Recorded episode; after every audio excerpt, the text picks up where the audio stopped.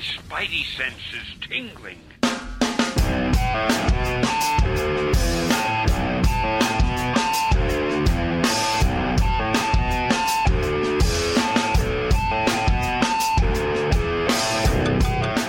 Meow out. If he finds a new friend, he will drop his old ones ruthlessly. And he also hosts a show. He's Slim. This is the Paper pa- uh, Paper Keg podcast. This is episode 113. Welcome to the Paper Keg podcast. Uh, we're setting Tumblr on fire right now with our podcasts. FYI.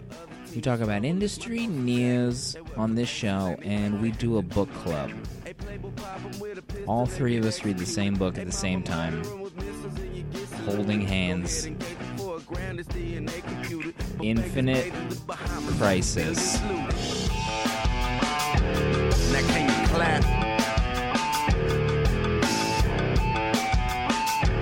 Now can you clap? Now can you clap for them killers? And then we'll read your letters live to close out the show.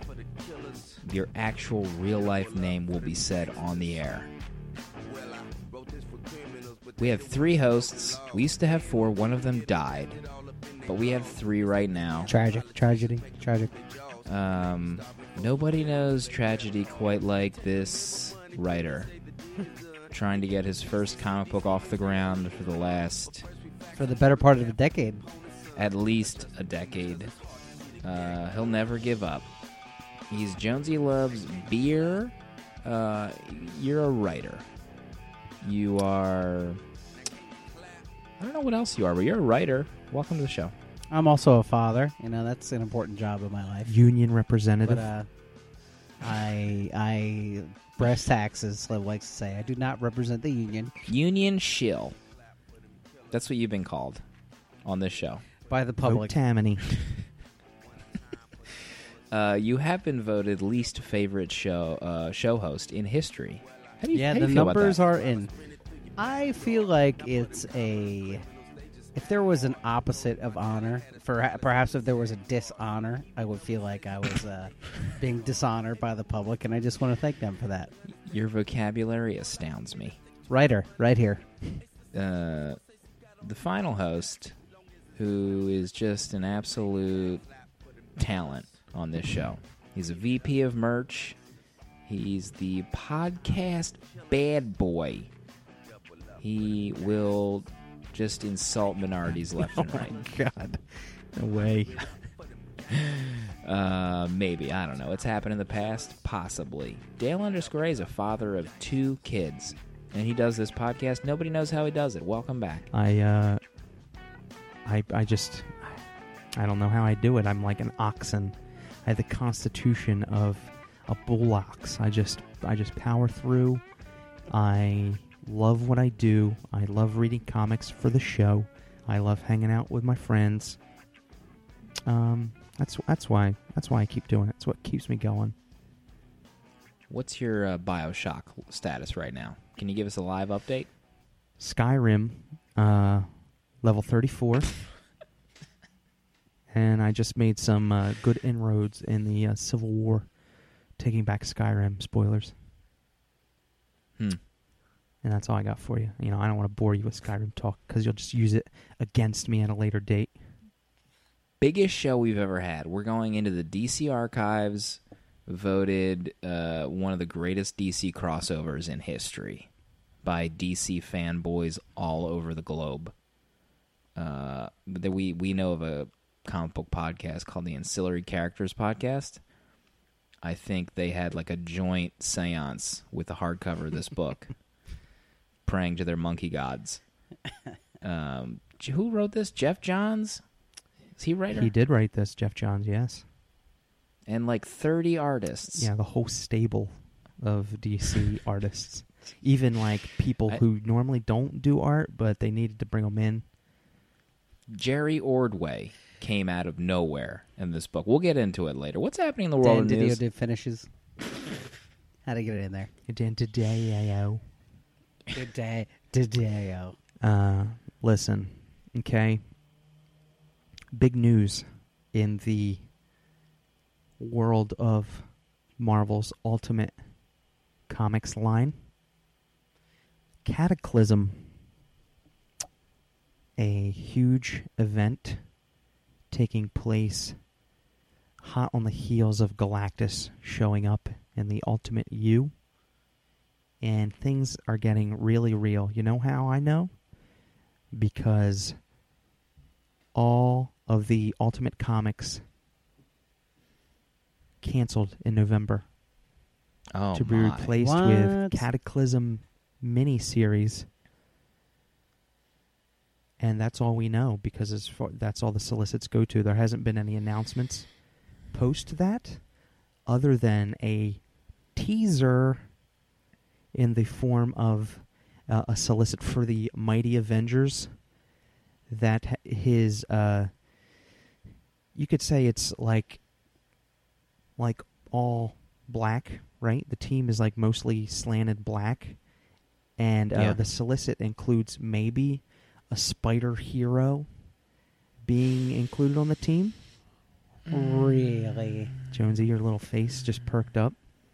I are we are we to believe that they are negating the end of Spider-Man and just bringing Miles Morales into the uh, mainstream U for real? What happened? What, what what would be negated? Didn't they just go their separate ways at the end of Spider-Man? No, the cliffhanger of um, Spider-Man was that uh, Peter gets back to six sixteen Marvel, brings up the old Google search, uh, types in Miles Morales, and he's shocked to find out who he is in this universe. Well, the ultimate version of Miles Morales could come to the six one six. You and know, there maybe would just be two Moraleses Yeah. just running around New York. sure. Yeah, it, You and got the a problem with six that? sixteen uni. it's happened before. I don't know. Stranger things have happened, I guess. What are your thoughts, Jonesy, on Ultimate Spider-Man coming to an end, alleged end?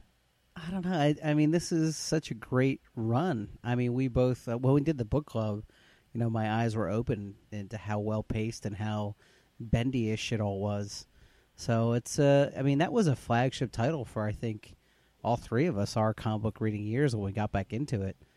I mean, the Ultimate U was really just coming to existence, and that Ultimate Spider book was flying off the shelves. You couldn't get it.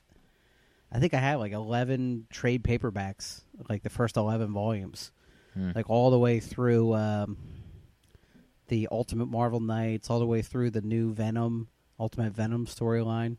So it's going to be sad to uh, to see it finally go. I mean, I we're reading it for. I mean, I'm sure it's going to be canceled and then re- you know brought back after the Cataclysm is over. But Renumbered. yeah, hope maybe s- Ultimate Spider-Man number one. Although, doesn't it seem kind of strange to reboot a rebooted universe?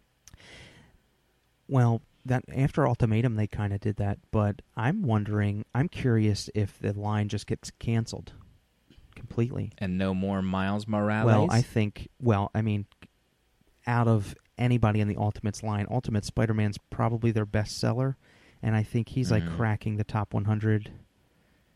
I, I forget. Barely I cracking. think Bar- I think that I think that title, the series, the line ends, and Morales is in Yeah. the six one six. That's what- I heard it here. that's what I- because I predicted it. I months ago. concur because I th- I mean Bendis writes it.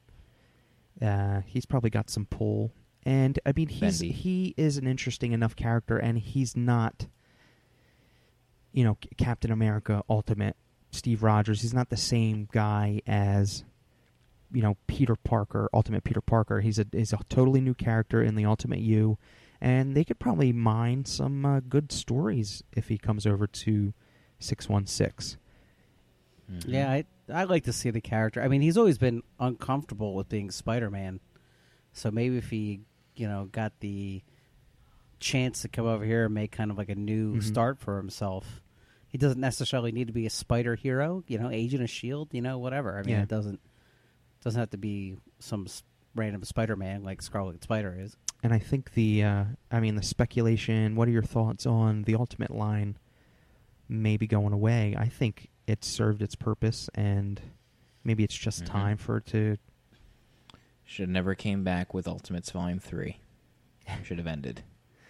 Period. I, I might have to go ahead and agree with you. Those two first two you. volumes of Ultimates were stellar, stunning. Mm. The whole is Thor crazy? Is he, uh, you know, a fat nurse that stole a harness? Oh yeah. Storyline was great.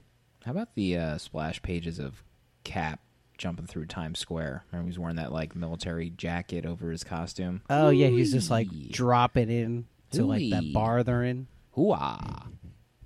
How about every shot of Cap in like camo pants, old Oh, boots, and just his tight Captain America T-shirt? His tight shirt. Mm. Good. Mhm. Be still, my beating. Go on, girl. heart. Bring him over too. Anything else in the Bring world of him over. news, uh, Dale? Matt Fraction. It's a somber news uh, night. It's Friday night, and uh, that's all I got for you is somber, sobering news. Matt Fraction leaving the Fantastic Four and FF titles uh, soon to come. He's uh, he's just he's doing a lot. I mean, he's one of the architects now, and he's going to be writing the Inhumanity miniseries as well as the Inhuman ongoing afterwards. He's he's got a full plate, our our boy, and Hawkeye is just doing stellar. So he's not leaving Hawkeye. Why would he? I mean, it's it's incredible. So it's got to sell millions of issues a month, So- according to my math. So our boy Brevoort, you know, just thinks it's the best time. He probably had a heart to Matt Fraction probably had a heart to heart with Brevoort, and uh, they're doing what's best for the titles. They don't want to. Oh. Go ahead. I wonder what those conversations are like if, like, either we pull you off these two Marvel books or you stop your two Image books. I wonder what that discussion Oh, is yeah, like. Because he's doing two other Image That's books. right. That's that's got to be uncomfortable, right? I'd feel uncomfortable if I was in the room. Definitely. Brevoort's probably uh, writing himself questions in Formspring so he can on- honestly answer them in Tumblr and retweet them. I love his form Strumbler. He like moved it over to Tumblr. Yeah. Oh, okay. I can't get enough of it. I think it's enough of it. amazing that he takes the time out to answer fans and you know tells the truth. He tells it, tells it honest. He keeps it honest with people. Forms Formspring like shut down. Did you know that? Really, I didn't know that. Oh yeah. Hmm. Yep. Jonesy, whatever happened to your Formspring? Is that still going on? I don't know that I ever had one.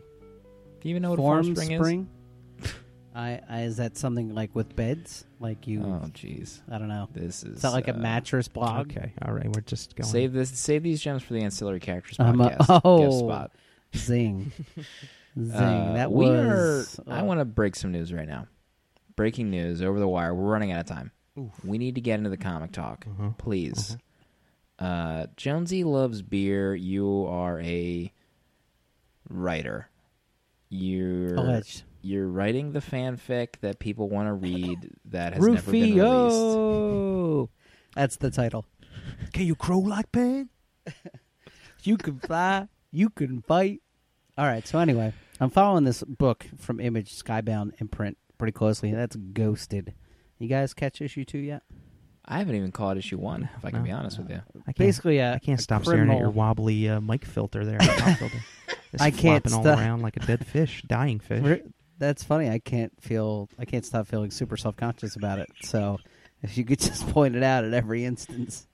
So anyhow, Ghosted Two. Um, you know the Danny Ocean hero has um, assembled his team of criminals to go investigate this um, allegedly haunted mansion, which we find out at the end of the last issue that is pretty legitimately haunted. And uh, they all kind of arrive and spread out to do like during the daylight to do some investigation, pretty much with their own agenda. You know, we know um, the medium character is, of course, uh, a bona fide liar, so we kind of don't believe what she's doing in a summoning circle. And then everybody uh, kind of discovers these weird rooms in the house, and it's kind of laid out, and it makes me a little nervous because it feels a little Lostian, like they ask a lot of questions that they don't answer in this issue. You know, it kind of reminds me of like how strong Morning Glory started, where like you were Your just all-time hooked favorite in book. with so many questions, Classic. and I just I worry, folks, that you know by the time I hit issue ten, that zero of my questions will be answered. Right. But you know, I got to give it I got to give it some wobbly hope here as I adjust my mic on the fly. So, uh, and the issue ends um, with the kind of villains being investigated by like a local sheriff, but two of the members are like sci-fi channel Ghostbusters. You know what I mean? Like they have a reality show. So and then there's a twist with that character at the end, and it it kind of reminds me of doing a Sinister Six book where you just kind of see the villain's point of view. So it's it's interesting. Nobody here is a hero, so everybody kind of has their own agenda, and uh, it's really interesting. Two issues so far. I would uh, pick it up if I had the chance, which I did. I also want to, uh, my, Jonesy's mic troubles aside, I just took a glance at Twitter, and Jonesy is so buttered up in that troll butter from a, from one of our our friends of the show that he has. What do you mean? He has manually done a retweet of an insult. He has purposefully created a tweet and made it look like a trolling comment. Thanks for taking the time out of the show to to uh, Okay. put Yeah. that tweet out there. Jonesy. I really, I, guys, I don't know what While you're talking engaging about. in conversation, you know, he's Uh, yeah, well, while making us think that he was listening to our to our comments, but all the while not giving two s's. Listen, go back to the video, and the moment that my tongue hits the inside of my cheek is when that tweet went out. I'm sure. Um, let's move on. agreed. Brian Wood, you heard of this guy? He's a real gem. What's the story happening with Conan? It's ending. His uh, time on the book is ending. Oh, Rest in peace. my. In two, two more issues or two more months, I think, or he just wrapped up the last two issues. God, I want to think about. Poor, you just. I'm sorry for bringing it up. Um, local book from Brian Wood and Ryan Kelly from the Oni Press. Big old black and white graphic novel put out. Uh, I think his earliest work, possibly his Okay. earliest work. hmm Um, I read the first two chapters, what I would think would be issues in this graphic novel. Fantastic, fantastic. Let me read the bio, if I if please, I may. please, please do. Uh, from Brian Wood and Ryan Kelly comes Local, a collection of 12 interconnected short stories, each featuring Megan McKeenan, a young woman who sets out from Portland, Oregon, with nothing but a rucksack and a bad case of wanderlust.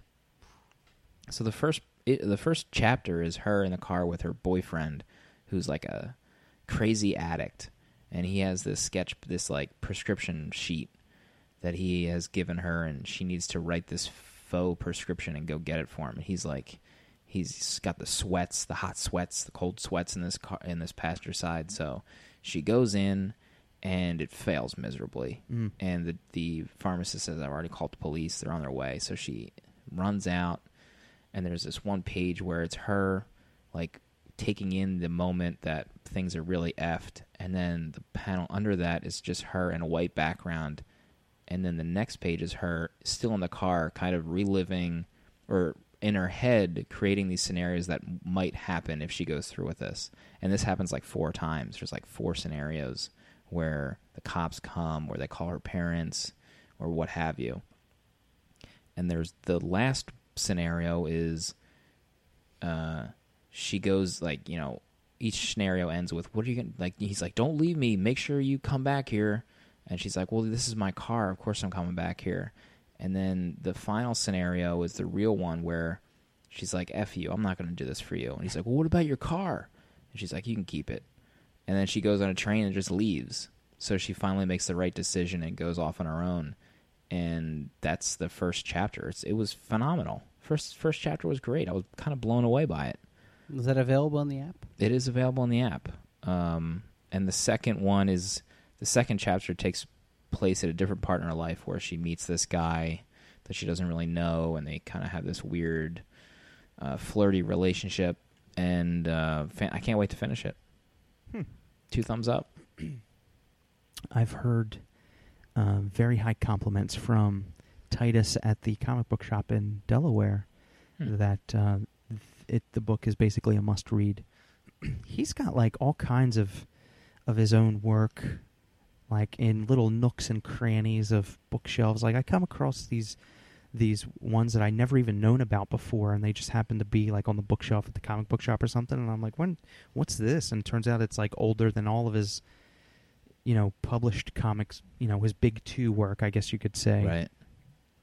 And uh, yeah, I heard this was. Uh, I heard this is one of the highly recommended ones.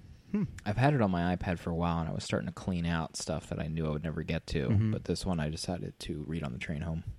Dang, I uh, I love it. I can't wait to check it out. You know, I'm gonna ha- I'm gonna need to read something because he's not gonna be on Conan anymore. what am I gonna do? I'm gonna have Kill yourself. wanderlust. Just don't kill yourself, please. I'm gonna just get on that train after Conan ends and go. Just drive Take- to just Portland. Take the car. Take the family. take the house. What are you reading? Dale underscore A family man. Six Gun Gorilla. Heard a lot about this book. This book called the Six Gun Gorilla, but the Six Gun Gorilla is used so sparingly that you just want to like pump your fist in the air when he does come on the screen. Simon Spurrier, uh, writer of gem- such gems as Crossed from the Mm. pa- Paper Keg Nights uh, episode Oh my.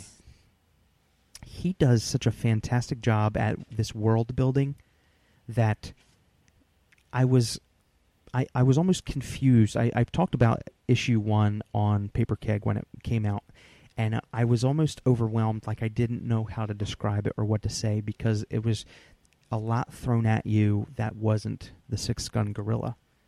But by issue three, I have a I have a, I have a really good understanding of what's happening in this book, and guys, people who basically have a death wish, suicide, want to commit suicide, they are enticed to become like these basically like walking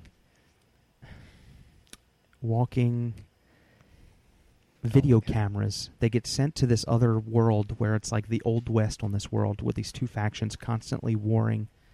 And these guys are tel- telepathically like sending the images back to Earth for people's entertainment. So they're like the they're like war journalists on the ground with live footage of the war. So this company can make money on advertising because it's like the Truman Show. Everybody is addicted to this channel of Mhm. war. And Simon Spurrier writes these country accents so so like magnificently. It's it's such it some sentences like almost you have to read twice because it's spelled so absurdly.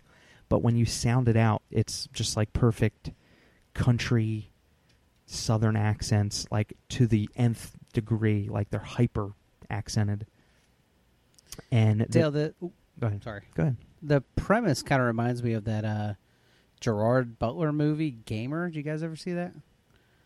Kind of the same thing. Like people like sell themselves or hijack themselves as like these, uh, like Call of Duty, like real life mm-hmm. Call of Duty soldiers. That somebody basically takes over their brainwaves and use them as a soldier. But I mean, the movie wasn't that great, but it sounds like it translates a lot better to this format. yeah this uh there's no frankie muniz in this in this book. Um Unfortunately, and so you turn out you kind of get to know this guy who signed up to ba- commit suicide. He was a librarian who's been divorced and basically for his own selfish reasons like he signed up to do this so he could stick it to his ex one last time so she could kind of feel guilty for ever breaking up with him. And he gets into this conversation in this issue with this like old timey it's not old timey it's just the the setting of the planet. You know earth is very sophisticated and high in technology. And he, he gets into this uh, conversation with the lady and it, and it kind of comes out where he's trying to hide his past from her. He he tries to play uh, play games and say he's got no past and stuff hope, hoping that you know his ex-wife would read it and stuff like that. And then like they start making out and he says his ex-wife's name. So so he's kind of embarrassed and she's fine with it she's kind of like a you know a, a lady of the night anyway so Good for her. uh, and then at times when the bad, you know, the the gangs show up, like the Powers Boothe riding into town and Tombstone with his with his gang, you know the six gun gorilla is there. He's like a genetically modified gorilla. Has like a cape that has um, could turn into like bulletproof and fireproof cape.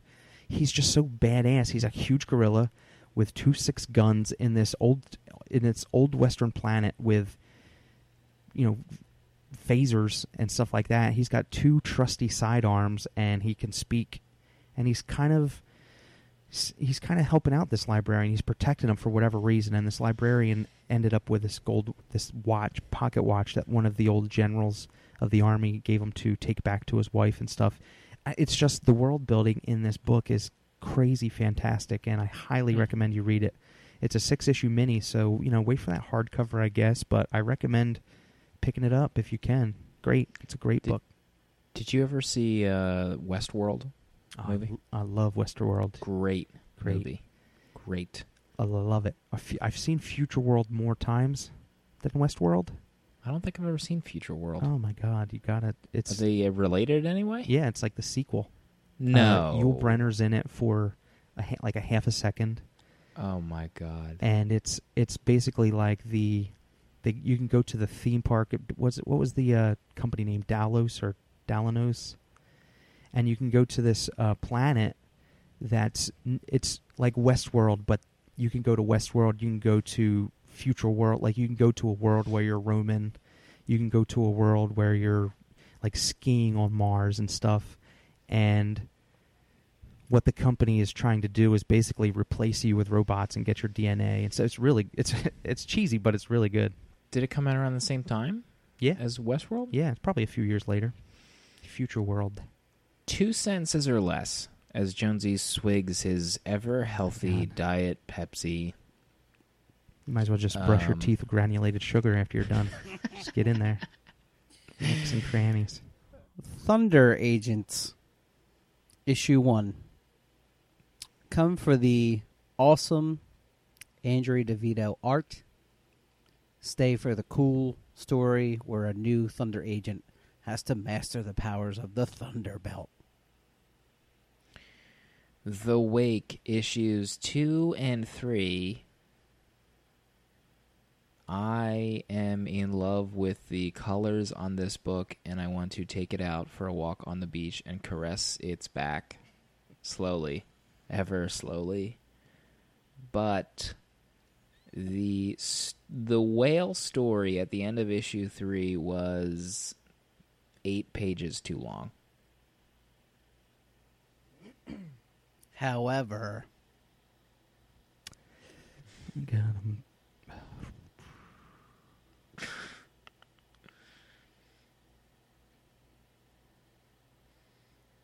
Superior Spider-Man. Number 15.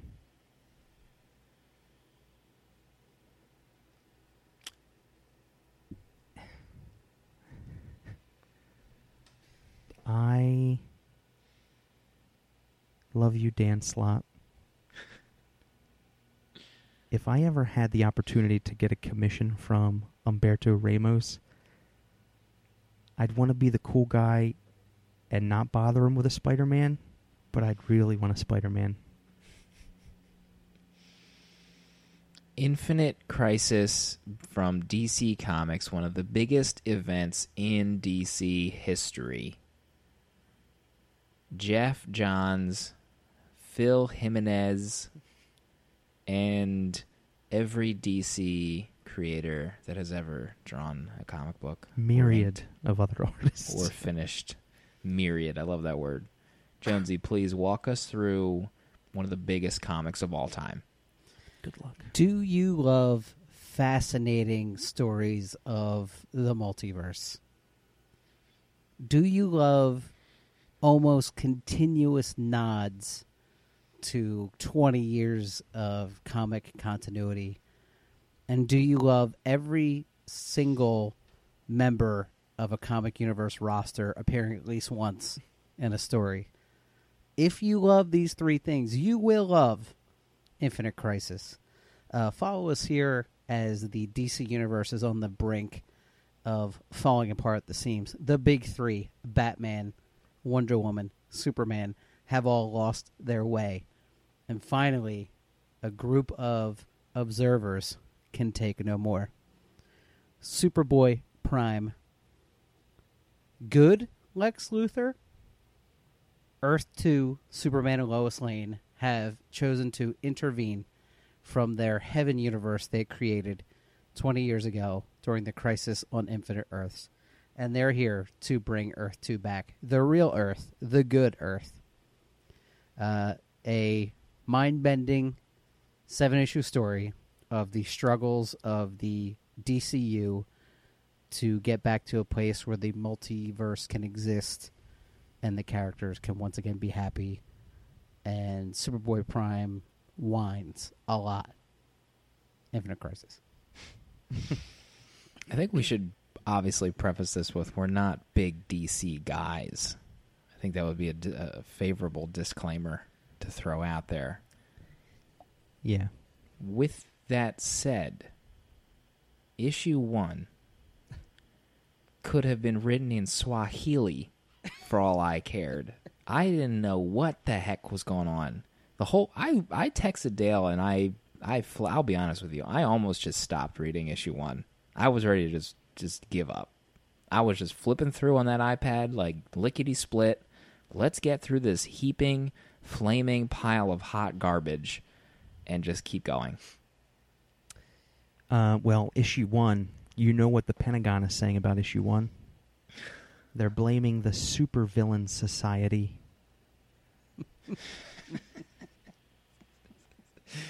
Listen, issue one is the biggest. I mean, you just. You got my head up there under Gallagher's sledgehammer, and you moved aside the watermelons, and you just slammed down the two-handed warhammer of Gallagher onto my head, watermelon seeds all in the splash zone of the front two rows of the audience, because the first issue is the most confusing comic I have maybe ever read, and that's uh, I don't know. I don't know if that's because it like everything is thrust upon you. I think you needed to have read all the preludes and all the tie-ins before Infinite Crisis number 1 to understand why Wonder Woman killed a man apparently. Batman, Wonder Woman and Superman are like having a Mexican standoff. They hate each other. Sexual tension in that room mm-hmm. was oh palpable. my god, I was I could cut it with You my finger that rubble? on the iPad. and then everybody shows up Abra Kadabra with a K. Such an important character. Uh, Savannah and the Fearsome Five. Lest we forget Uncle Sam. Who, I mean, his death moved a generation. Uh, obviously. The I will never be able to fully understand what happened in issue one. Let's It just is- put, we might have to just put it aside and just pretend Yeah. it didn't happen. Um, horrific is a word we'll just we'll end it on maybe. Horrifying. Issue one of Infinite Crisis. Um, Tagline. It it felt like Gr- Grant Morrison wrote it, and it was like every little elbow rub and winky face to history But that was- would have gotten my J's off Here's issue if one. I were okay? like It was like there was longtime one DC fan. page or maybe a half a page devoted to a hundred different storylines. And it was so thrust upon us as the reader. Uncle Sam's in it for three panels and I guess he's you know, they get decimated like there's so little to go on that you don't think they could you know that could be it but it is you know and then it's it's referenced to later that he was killed or he's MIA or or something it's totally confusing What's it kind of seems like if you read the dialogue that the death of Uncle Sam is the breaking point for Earth 2 Superman to just lose it and punch through reality, which is a thing that happens in issue 1. I mean, he's like these people have even lost the spirit of their nation because they're so lost and that's the last straw. Or I'm paraphrasing, but it's something like that. And you're like, why am I invested in this character I know nothing about? I mean, it's obvious this this event is for hardcore DC fans. I mean, it's not for the casual reader to pick up and then try to follow. That being said, after issue one, I actually enjoyed the ride I got taken on. Uh, a couple of things I really loved about this run.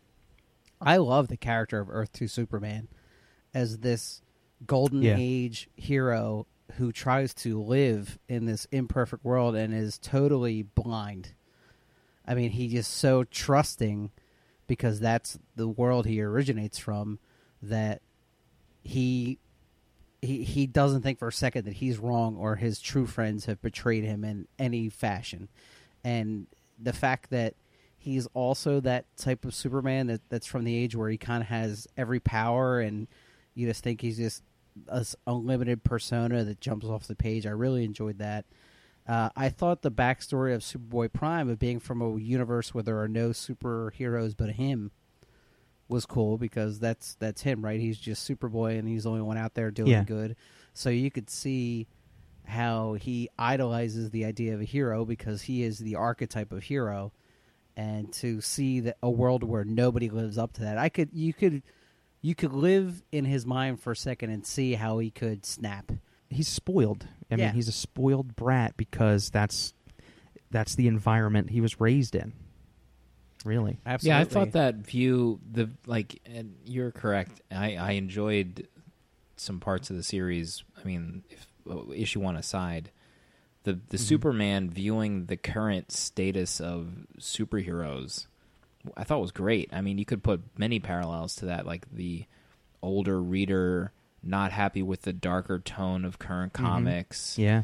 and you know you live in that era and then you wake up and see what superheroes are like now. Like i would be crapping in my my underoos. Yeah, to see that happening. And it was it was great that the his conviction that his earth was so much better than earth 1 that earth 1 didn't deserve to exist. Earth 2 needed to come back and it's almost like he could have had blinders on and he just wasn't apprised of the of the mess that earth 2 could have been in before it got folded. Well, Um, even like the the character deaths like felt like they just came out of nowhere were like really unsettling to me. Like the, just like i think bizarro killed a guy um, black adam killed a guy with like his fingers in his eye holes and then his brain Oh exploded i was like good This- that was uh, when he killed Psycho-Pirate oh, who is a key player in all of this somehow. Yeah. Uh, two things. Uh, first of all, I didn't even know who Black Adam was or have any opinion of him, but he came off as kind of a BA in this series. I would read a Black Adam story if done right. I would think, um, but I love the part of the story where Earth Two Superman reaches out to Batman because he's his best friend.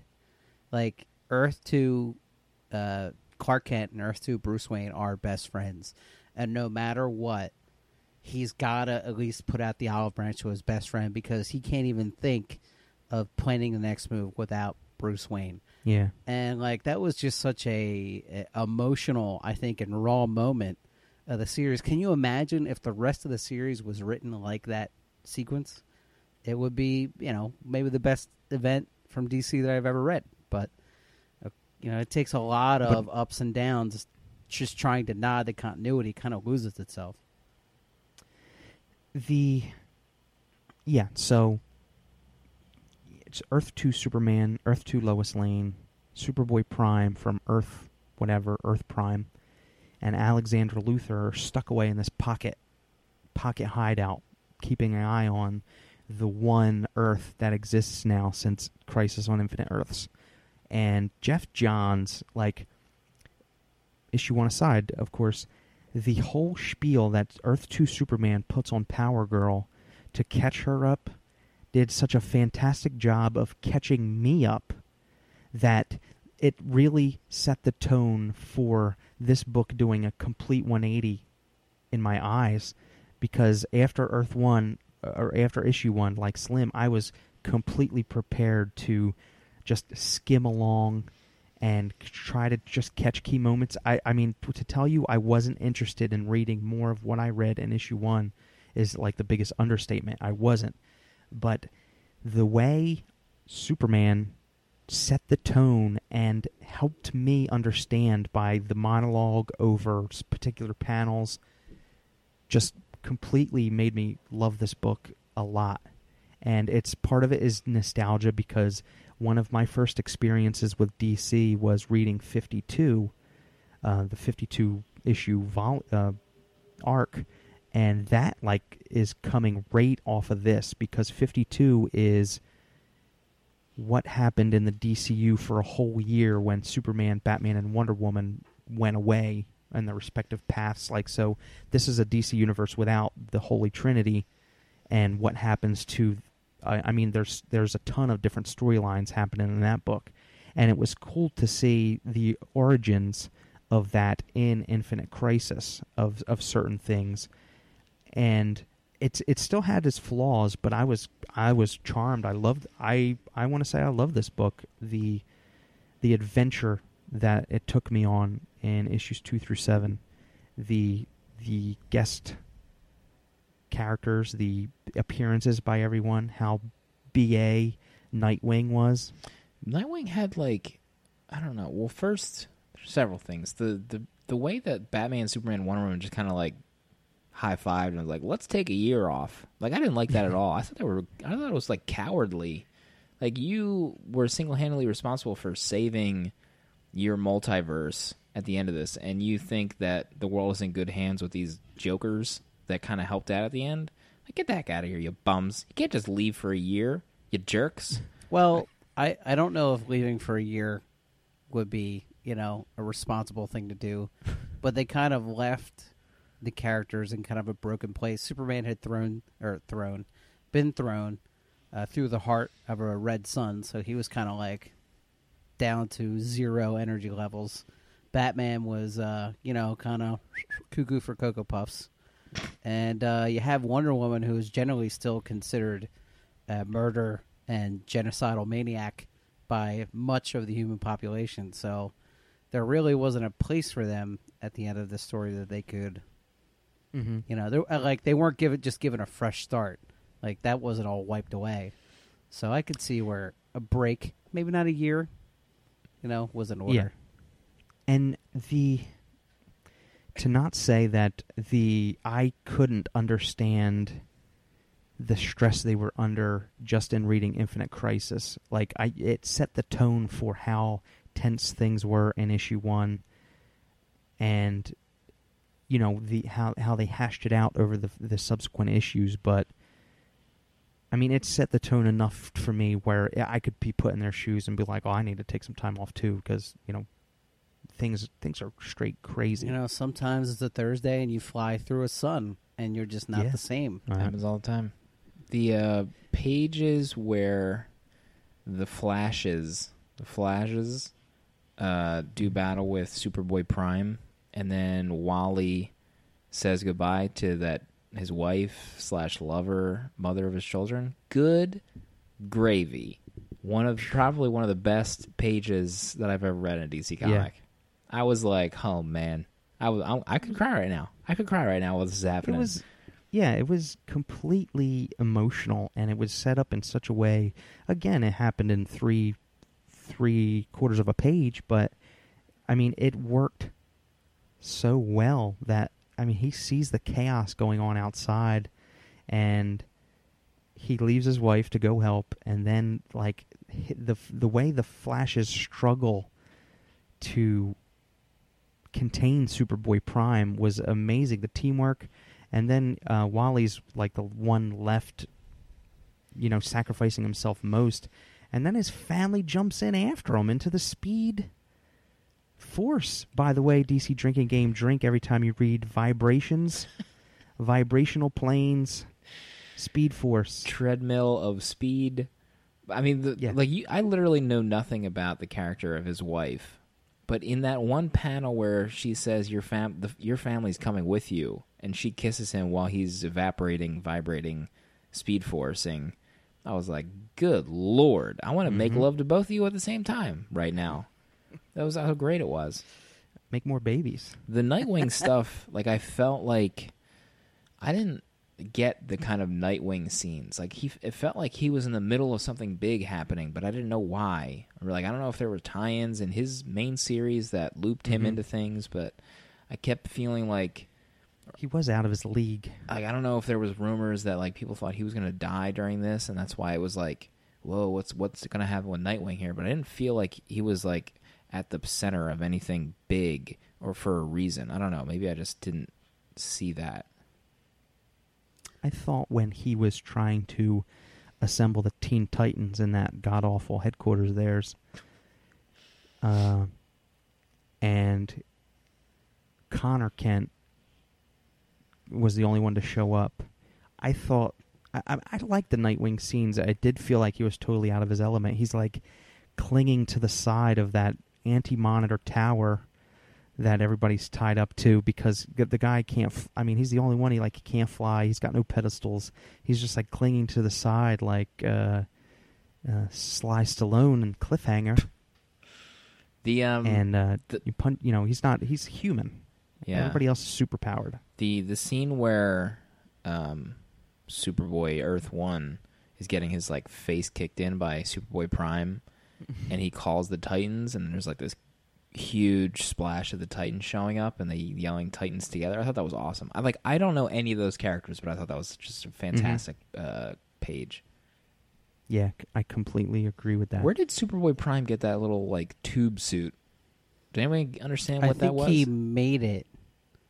Yeah, uh, th- yeah, he made it in the alternate dimension where the Speed Force lead you, and from what Mhm. I understand, it was like a. Uh, Year- it was a years wear- long. Yeah, it was a wearable yellow sun battery. So Uh-huh. while he wore it, he was kind of like you know supercharged, for lack of a better term. Okay. and it, and it probably took place in one of the 50 million tie-ins but it's my understanding that he spent like years trapped in the speed force in some sort of imprisonment Right. and that's how he could pop out in the next issue of infinity crisis you know t- with the time pl- timey play Mm-hmm. he could pop out and a minute later but he was hours in the or years in the speed force trap I uh I never Drink. cared for, or re- I really I guess I never cared to get to know the character of Connor Kent.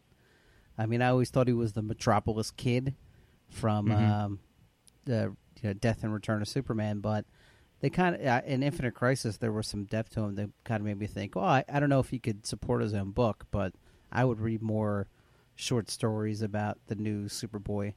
Um, I probably won't, but I did think that uh, I did think it was, It was- it was nice that they, I guess, in my eyes, rounded him out. Yeah, his his scenes. I mean, and you know, rest in peace. Spoilers. Like, n- uh, Spoilers, he's back. yeah, he his death. I mean, he died, and but you just were rooting for the guy because you knew he had it in him. He was like aloof. He didn't know what he was in life, and he didn't want to be super. But Superboy Prime like brings it out of him, and then he starts beating up on his girlfriend. Connor Kent isn't going to have none of that, and he. w- I mean, he, he was bad at in that T-shirt. Like I never gave a crap either way, but that black T-shirt with the Superman logo and those jeans, kid, that kid had it all. And talk about easiest cosplay ever. Am I right, guys? Oh, absolutely. You Oh should my God, cosplay yeah. as Superboy Jonesy. Please. If only, if only I'd have a beer with the logo also, so my uh, Superboy who really let himself go cosplay would make sense. the um like I was I, once we got to like the Superboy scenes, I realized that this is kind of like a middle-aged hero waking up in an emo superhero world where like you're you're you're loving life and then you see this emo Superboy yeah, occupying your your space and time. You would be so pissed off. Yeah. You're like, what do you, what kid? You're not using these powers. You're not out there every day. Oh, what? You want to stay with your aunt and uncle and and sit on the couch? You should 'cause be you're flying whining? around with your dog who also has a cape and just Right. righting wrongs. The I lo- Superboy Prime tossing that dog. Poor thing. God, I can't take that. Poor Krypto. Oh my god, I god. won't take it standing up. Yeah, I loved how there's like these mini panels of people just getting murdered in issue seven, and uh like the Oh, first yeah. one was Bane just randomly breaking someone's back over his knee, like he's still pulling that move Yeah. in the middle of the Yeah. end of time. like it- there was a sound effect in the background where I was going, huh, huh, huh? You see this, huh? the the scene where Superboy Prime like punches that guy's head and it explodes. Oh yeah. and then he's like all freaking out because he didn't mean to do it. Holy crap! That was like morbid central. And I, I wonder if those were like central characters. I mean, there's people on that team that just got like obliterated. Oh yeah, for oh, like yeah. out of It- nowhere. I'm like, I wonder what and Marvel off and equivalent would totally be. offhand. Yeah. Like it was not planned. There was Mhm. no motion to it. It was just like, oops, I just eradicated sixty people with my heat vision for S's and G's. the the most trouble I had with this book, I liked the adventure. I liked the, their storyline, but when Animal Man and Starfire and Cyborg are like up in space, I don't know what they were like. Were they defending the front lines? I had no idea what they were doing. What what business they had, not participating, It was a but they were fighting like aliens in the OMACs. I but they they had like seemed to have no central tie-in to the the story as a whole. They must have been like frontline Vanguard. Cannon fodder. Yeah, it was a bad uh, continuation from issue one. Had to be a, a holdover Yeah. from that issue Yeah, one it- script. yeah. I do have they a, just didn't know where to put it. I do have a question, and, and this goes back to me not really having knowledge of what led up to uh, Infinite Crisis, but I feel like the book really wanted me to be impressed by the fact that good slash evil Lex and Superboy Prime have been leaving for years and have been orchestrating everything. Like, I was not really that excited when they were like, I really controlled the OMACs. Like, I could, yeah, okay. So you have a robot army, like, it, it- just compared to everything else going on. I don't know. I Mhm. don't even know that they needed to have that in there for the story to make sense. The yeah, I'm curious to see. I the OMACs had to have been like part of the tie-in stuff because that really didn't seem very central to the story at all. Sure, the OMACs were like a thorn in everyone's side, and it was just taking resources, but it wasn't like I didn't. I expected the OMACs to be more of an issue, like more central to the story as a whole.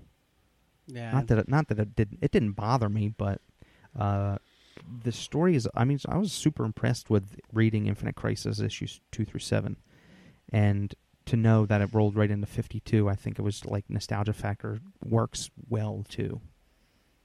Yeah, who edited 52? Your boy Steve Wacker. Yes, he did. I know that. Woo! Everybody: Greg Rucka, Grant Morrison, Mark Waid, the Black Adam. Jonesy, if you if you ever get the gumption to read, it's a, it's an undertaking. But the Black Adam stuff in there, really amazing. really? Does he have his own title? Like, does he have a Black Adam mini or anything? No, it was no. He was just like fifty two is just like like ongoing storylines of several different characters, and Black Adam is one. So like in the first issue of fifty two, you might get like four or five disconnected storylines that are just happening, and Black Adam is like one of those. He returns home to Egypt or wherever and starts building a family. It's it's really cool Huh. because he's pretty ba. Yeah, I, I always remember him from being pretty great in uh, the Batman Superman title from Jeph Loeb Mm. back in the day when Hush was going on, and I remember being him like him being so formidable, and then me going like, "Who is this guy Yeah. that he could just beat up on Superman and it's kind of fine?" because he must have i mean like i know the i don't know but i know that the dcu like in kingdom come like everybody fears shazam and black adam it kind of like is shazam but he's darker like meaner I just I think if these guys were on equal footing and were able to give Superman a beating, they should be more Mhm. on my radar. Does that make sense? I don't know. Nah, we don't really No. read DC a whole lot though. That's true. yeah we don't need to I bet like think DC about it. fans would would know that Black Adam means something. Mhm. yeah they're like oh this part of the marvel family duh Did did Black Adam or Shazam ever appear on uh, Smallville? Do I am I remembering that right? I only watched Was there like, ever the an first season episode and where they were in? No. I don't know. and then Sorry, it went guys. down the Good. crapper. that jonathan taylor thomas episode Oh, one of the greatest actors of our time. JTT. Uh, Infinite Crisis from DC Comics. read it We got your letters. I'm gonna open them up. Farrington's gonna read them to you. Letters at paperkeg.com. You shoot us an email and we'll read it on the air. Hey, PK. At the 7 minute and 14 second mark of episode 112, Dale further illuminates his views on lippy women. Would Dale's head explode if he was to meet a female short person who had strong opinions? Oh, Jiminy. Christmas, Dale. Keep up the good work. Tim. Wow. Poignant. I like how I I suffer. Okay, I make a joke, and then at the seven minute fourteen mark of the next episode, somebody else brings up the fact that I said something about lip, lippy women. I don't go on. I don't drone on about lippy women. It gets thrown back in my face because I open my mouth. Dale, just like one a- question. like, a, like an idiot. How do you feel about being the most popular host of the podcast? Because f- the view from the bottom is telling me, hey, don't worry about it. More to the Yeah. point, uh, Dale's. until you get some uh, until you get some vocal crowd that I do not want to engage because they will tear me apart. more to the point, Dale's exact phrasing was mouthy women. Say thank you. It's different. Avery Fat. I think it was was it in regards to the Avery Fat Bottom talk. I don't know. I think it happened in the know. letters. I remember adding the notes of Dale's thoughts on mouthy women. and it, and it was ta and taken out of context. eh, That could sound bad, but it's not that. Listen, you can edit the next episode and you can add your own Mm. show notes. Better believe it, babe. Ready for this next one? I'm ready. Yo, guys. Word on the interwebs is that you're reading Infinite Crisis. I must admit that I'm pleasantly surprised you've read it, but I'm also nervous to hear what you think. You know, guys, people often ask me what I think of Infinite Crisis. Not really, but I'd be happy to tell you in open and closed parens.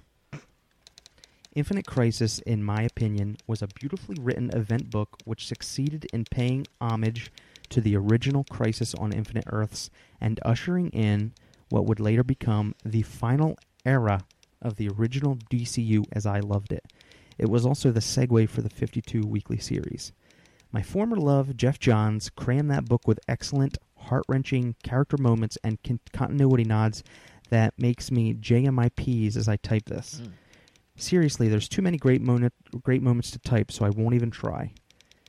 And when I say good moments, I mean character defining moments, like Batman's growing paranoia and distress finally coming to a head, Superman acknowledging his ineffectiveness, Bart Allen teaming with Barry Allen, Max Mercury and Wally West to take out Superboy Prime. Classic moments. By the by, did you know Nightwing was originally slated to die in the series?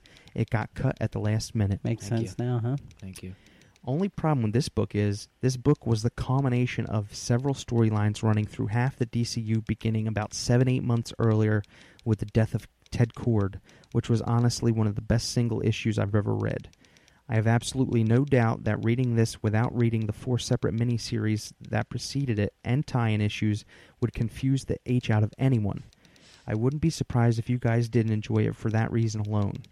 Bottom line, this book is amazing as a payoff for the readers who followed the build up, but not something is expect but not something to expect to hand to a new reader without them being confused. Hope all is well and please don't be strangers. Now that my house hunting has come to an end, I hope to be in touch more often. What? Be well at Farrington says. From the grave.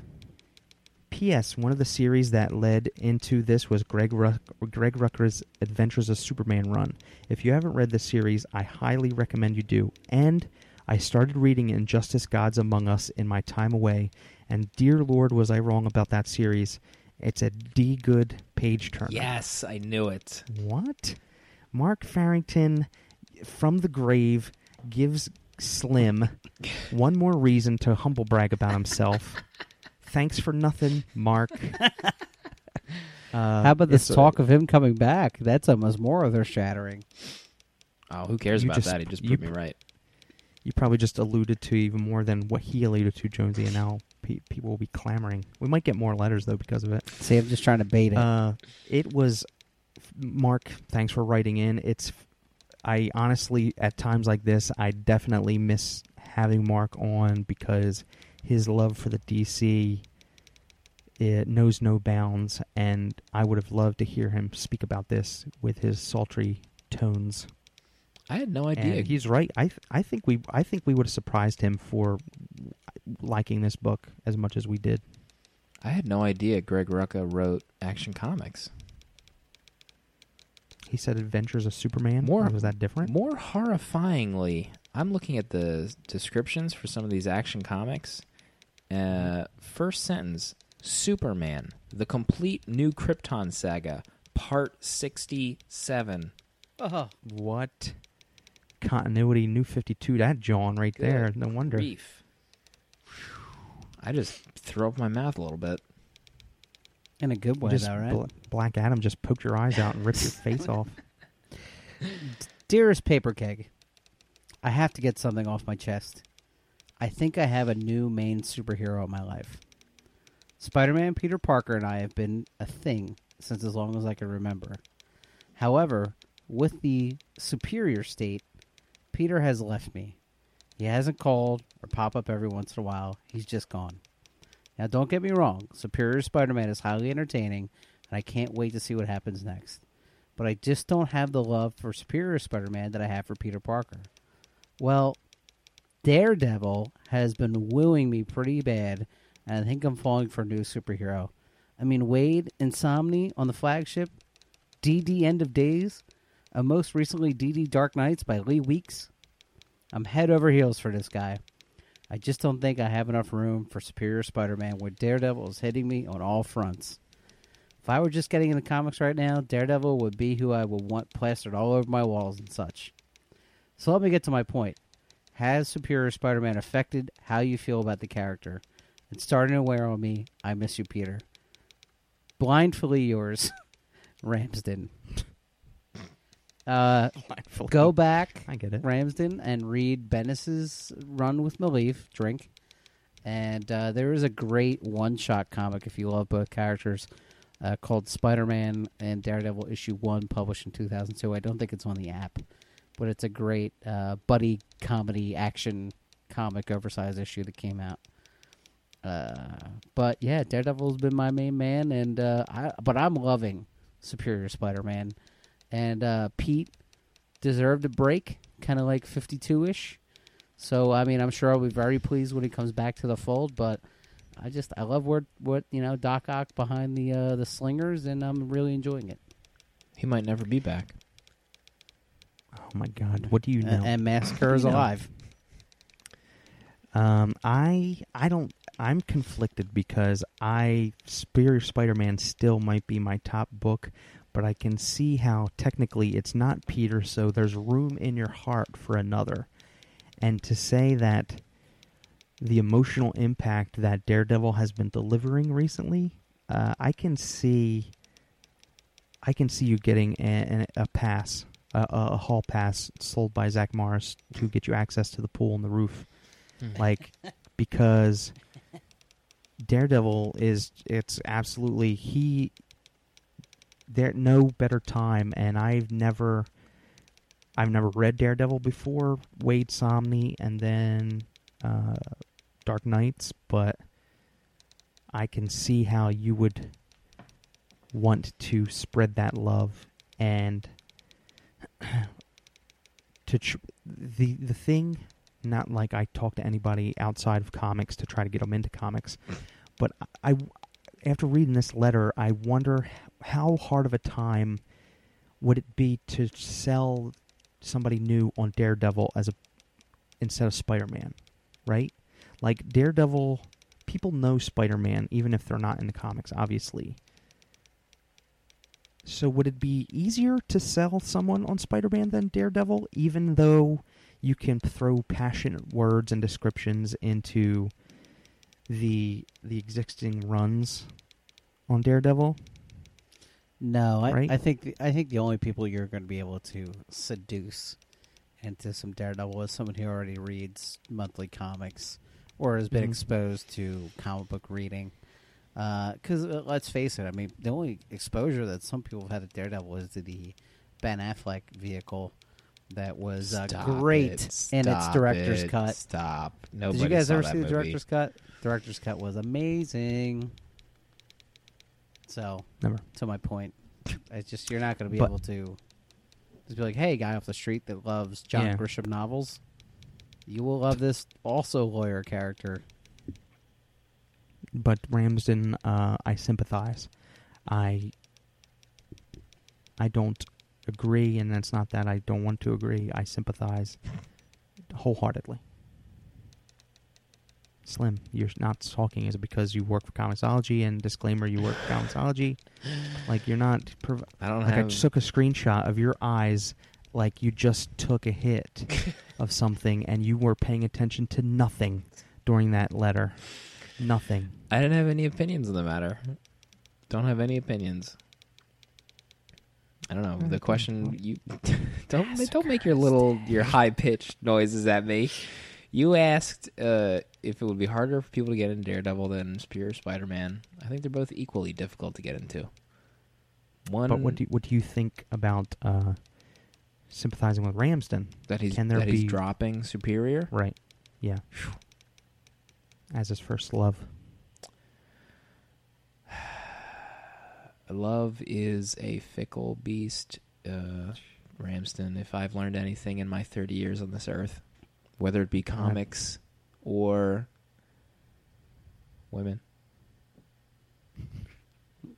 You should be in local theater. do we have any other letters? We ran out of music here. it's good to be the king. Yo was reading issue 13 of Iron Man and noticed a panel where the bot that kid that's kidnapped Tony says, "With my help, we'll make it an Avengers universe forever." Very very interesting. I'm really wondering where this is going and calling a celestial killer a god killer is just terrible. And for everybody swooning over Jae Lee's art, go back to episode 90, uploaded on my birthday no less, and hear my letter with praise and my win over Slim at his own game. letter lightning round, Red Sonja number one by Gail Simone. Read this now. No need for this second sentence.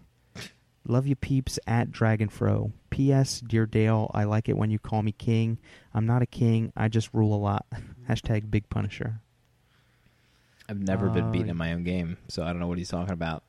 Never been. I defeated. believe it was a name five that he schooled you in. Yeah, Check the but tape. I remember having to be like a bipartisan judge, and you took I was side? very confused because the rule there may have been rule bending and or something. Nobody like can that. remember. Nobody remembers. Okay, you win. All right, I'm not. I'm not. Name I'm five not- memories, guys. Not, I'm not fighting you on Name my five top memories of my own life. Go. Go. Can't do it. Can't do it, babe. What a show. We're running way over. I We might not loved even- might not even have time for fireside. That DC Infinite energy we had. Great discussion, guys. Turned out really good. The multiverse of wing columns crashed into each other with those big yellow Lex Luthor hands. And that column is gone. We'll see everybody next week.